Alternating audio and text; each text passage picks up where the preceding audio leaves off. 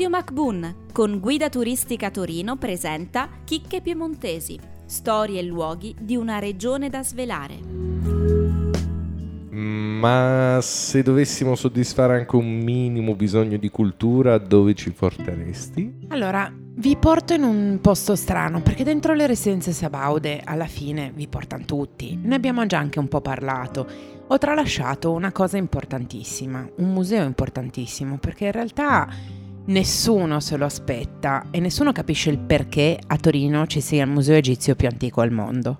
Quello del Cairo nasce anni e anni dopo rispetto a quello di Torino. Non ci dobbiamo tanto stupire, perché in realtà quello che muoveva le grandi collezioni d'arte al tempo, in un momento in cui l'idea dello scavo archeologico sistematico non era manco ancora nata, era sicuramente quella del collezionismo e quella del comprare reperti per manifestare un'opulenza e un'importanza del casato. Non è da meno Carlo Felice, che vive in un particolare periodo storico in cui sa perfettamente di essere il terzo fratello che viene chiamato a governare, terzo fratello senza figli maschi. C'è una sola soluzione, che tutto passi a un'altra famiglia. Quindi, di fare delle lotte per espandere il suo territorio non è che ha tutto questo interesse, allora decide di spendere tutto quello che ha in arte. Inizia a partecipare a varie aste, conosce Bernardino Drovetti, console di Napoleone in Egitto. Al tempo, chiunque andasse a scavare poteva portare con sé tutto quello che trovava e venderlo al miglior offerente. E beh, Carlo Felice era lì apposta, e quindi i primi seimila reperti della collezione di Bernardino Drovetti arrivano a Torino. Arrivano a Torino e viene fondato a Torino nel milleottocentoventiquattro il Regio Museo delle Antichità Egizie, di fatto oggi il secondo per importanza dopo quello del Cairo. È un lungo viaggio attraverso quattromilacinquecento anni di storia, di storia di quella che è stata per certi versi la civiltà più potente in assoluto al mondo.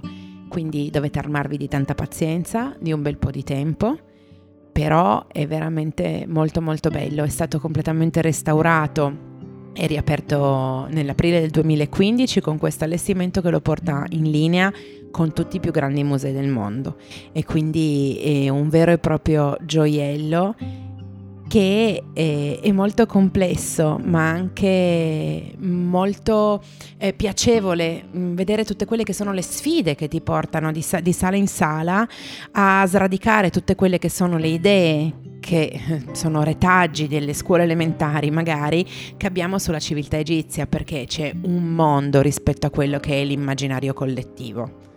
E quindi chiaramente quando scopri che poi non tutti venivano trattati nello stesso modo, non tutte le sepolture erano fatte uguali, il sarcofago, come noi pensiamo al sarcofago, non è sempre stato così, si è evoluto nel corso del tempo. E quindi un po' il compito è quello di riuscire a tornare e uscire dal museo egizio con una neonata idea di quella che è stata questa imponente civiltà, tenendo conto che non abbiamo neanche il contesto intorno che ci aiuta a capire quello, perché sai, il Museo Egizio del Cairo, poi esci, vai a vedere le piramidi, fai la crociera sul Nilo. Qui è un sunto di tutta quella che è la storia di una civiltà in un contesto storico che esula completamente da, da quel posto, ma che riesce in un qualche modo a fartelo immaginare, che era un po' l'idea che abbiamo sempre avuto anche ehm, per esempio con i Sacrimonti in giro per il Piemonte, fra Piemonte e Lombardia, no? E l'idea del ricreare il Santo Sepolcro e queste cappelle di preghiera per evitare di fare il viaggio fino a Gerusalemme. E qui più o meno è stata la stessa cosa, ricreare l'idea di una grande civiltà senza andare fin laggiù. Avete ascoltato Chicche Piemontesi, testi di Micol e Ardena Caramello, una produzione di Pierpaolo Bonante per Radio M*Bun.